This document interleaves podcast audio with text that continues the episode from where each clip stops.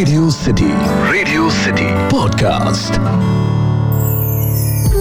Radio City पर कहानी पौराणिक भारत की।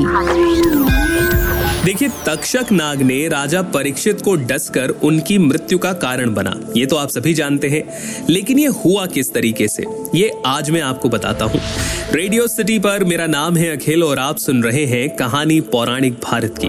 और आज की ये कहानी है महाभारत के आदि पर्व में। जहाँ पर शमिक ऋषि के पुत्र ने राजा परीक्षित को यह श्राप दिया कि वो सात दिन के अंदर अंदर तक्षक नाग के द्वारा मृत्यु के घाट उतर जाएँगे। जिसे सुनकर राजा बड़े दुखित हुए। उन्होंने अपने महल में अनेकों अनेक सेना लगा दी। मतलब उस समय इतनी ज़्यादा सुरक्षा थी कि वायु को भी वहाँ से निकल जाने पर पुनः प्रवेश के समय रोका जाता था। ऐसा महाभारत के आदि पर्व में लिखा हुआ है। सातवां दिन आने पर मंत्र शास्त्र के ज्ञाता द्विज श्रेष्ठ काश्यप राजा की चिकित्सा करने के लिए आ रहे थे। उन्होंने सोचा कि नागराज के डसने के बाद मैं महाराज का विष उतार दूँगा और उन्हें जीवित कर दूँगा। ऐसा करने से मुझे धन लाभ तो मिलेगा ही। साथ ही साथ लोक उपकारी राजा को दोबारा ज़िंदा करने से धर्म का कार्य भी होगा। ये सोचकर वो चल दिए। मार्ग में नागराज तक्षक ने काश्यप को देखा और उससे पूछा, आप बड़ी उतावली के साथ कहा जा रहे हैं? कौन सा कार्य करना चाहते हैं? काश्यप ने कहा कुरुकुल में उत्पन्न शत्रु दमन महाराज परीक्षित को आज नागराज तक्षक अपने विष से डसने वाला है। नागराज के डसने पर मैं उन्हें तत्काल विष रहित करके फिर से जीवित कर दूँगा। इसीलिए जल्दी जल्दी जा रहा हूँ। तक्षक बोला, ब्राह्मण, मैं ही वो तक्षक हूँ। आज मैं राजा को भस्म कर डालूँगा। आप लौट जाइए। मैं जिसे डस लूँ, उसकी चिकित्सा आप नहीं कर सकते। काश्यप ऋषि ने कहा, मैं तुम्हारे डसे हुए राजा को वहाँ से विष रहित कर दूँगा। ये विद्या बल से संपन्न मेरी बुद्धि का निश्चय है। अब इन दोनों के बीच में एक तरह से तकरार होने लगी, जिसके बाद काश्यप कहते हैं कि, नागराज, यदि तुम्हें इतना ही अभिमान है तो इस वृक्ष को डसो। मैं डसे हुए इस वृक्ष को भी जीवित कर दूँगा। महात्मा काश्यप के ऐसा कहने पर सर्पों में श्रेष्ठ नागराज तक्षक ने निकट जाकर बरगद के वृक्ष को डस लिया। उस महाकाय सर्प के डसते ही वो वृक्ष सब ओर से जल उठा। इस प्रकार उस वृक्ष को जलाकर नागराज पुनः काश्यप से बोले कि अब तुम यत्न करो और इस वृक्ष को ज़िंदा कर दो। काश्यप ने कहा, नागराज, इस वनस्पति पर आज मेरी विद्या का बल देखो। मैं तुम्हारे देखते देखते इस वृक्ष को जीवित कर दूँगा। देखते ही देखते उन्होंने अपनी विद्या के बल से उस वृक्ष को पुनर्जीवित कर दिया। वो वृक्ष जलकर खत्म हुआ, एक अंकुर निकला।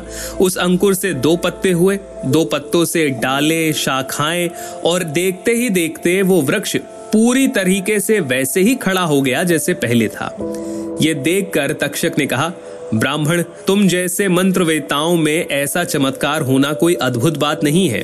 तपस्या के धनी जब तुम मेरे या मेरे जैसे दूसरे सर्प के विष को अपनी विद्या के बल से नष्ट कर सकते हो तो बताओ किस कार्य से आप राजा परीक्षित के पास जा रहे हैं।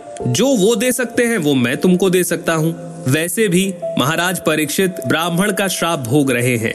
उनकी आयु समाप्त हो चली है। इतना सुनने के बाद काश्यप ने कहा कि तक्षक नाग, मैं वहाँ धन के लिए जाता हूँ। वही धन तुम मुझे दे दो, मैं धन लेकर घर लौट जाऊँगा। क्योंकि काश्यप जानते थे कि राजा परीक्षित की आयु पूर्ण हो चुकी है, इसीलिए उन्होंने ऐसा कहा। नागराज तक्षक ने उन्हें उतना ही धन दिया जितना राजा परीक्षित से उन्हें मिल सकता था, जिसे लेकर वो वापस लौट गए। काश्यप के जाने के बाद नागराज तक्षक ने कुछ सर्पों को बुलाया और उन्हें मुनि वेश धारण करने के लिए कहा। साथ ही साथ उन्हें कुछ फल इकट्ठा करने के लिए कहा और खुद नागराज तक्षक एक छोटे कीड़े के स्वरूप में उस फल में बैठ गए।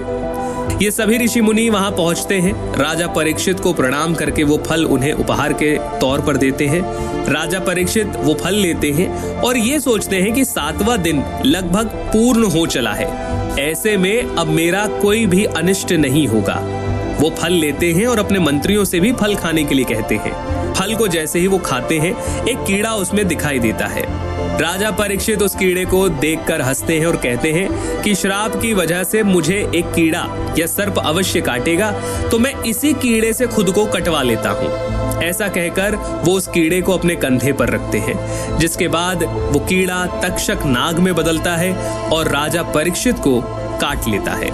और इस प्रकार से राजा परीक्षित की मृत्यु होती है। तो ये है आज की कहानी, जिसे मैंने आपको सुनाया महाभारत के आदि पर्व से। आपको ये कहानी कैसी लगी, मुझे ज़रूर बताइएगा। ईमेल लिखिए podcast at my radio city dot com पर। फ़िलहाल के लिए इतना ही, सुनते रहिए रेडियो सिटी रेडियो सिटी पर, कहानी पौराणिक भारत की।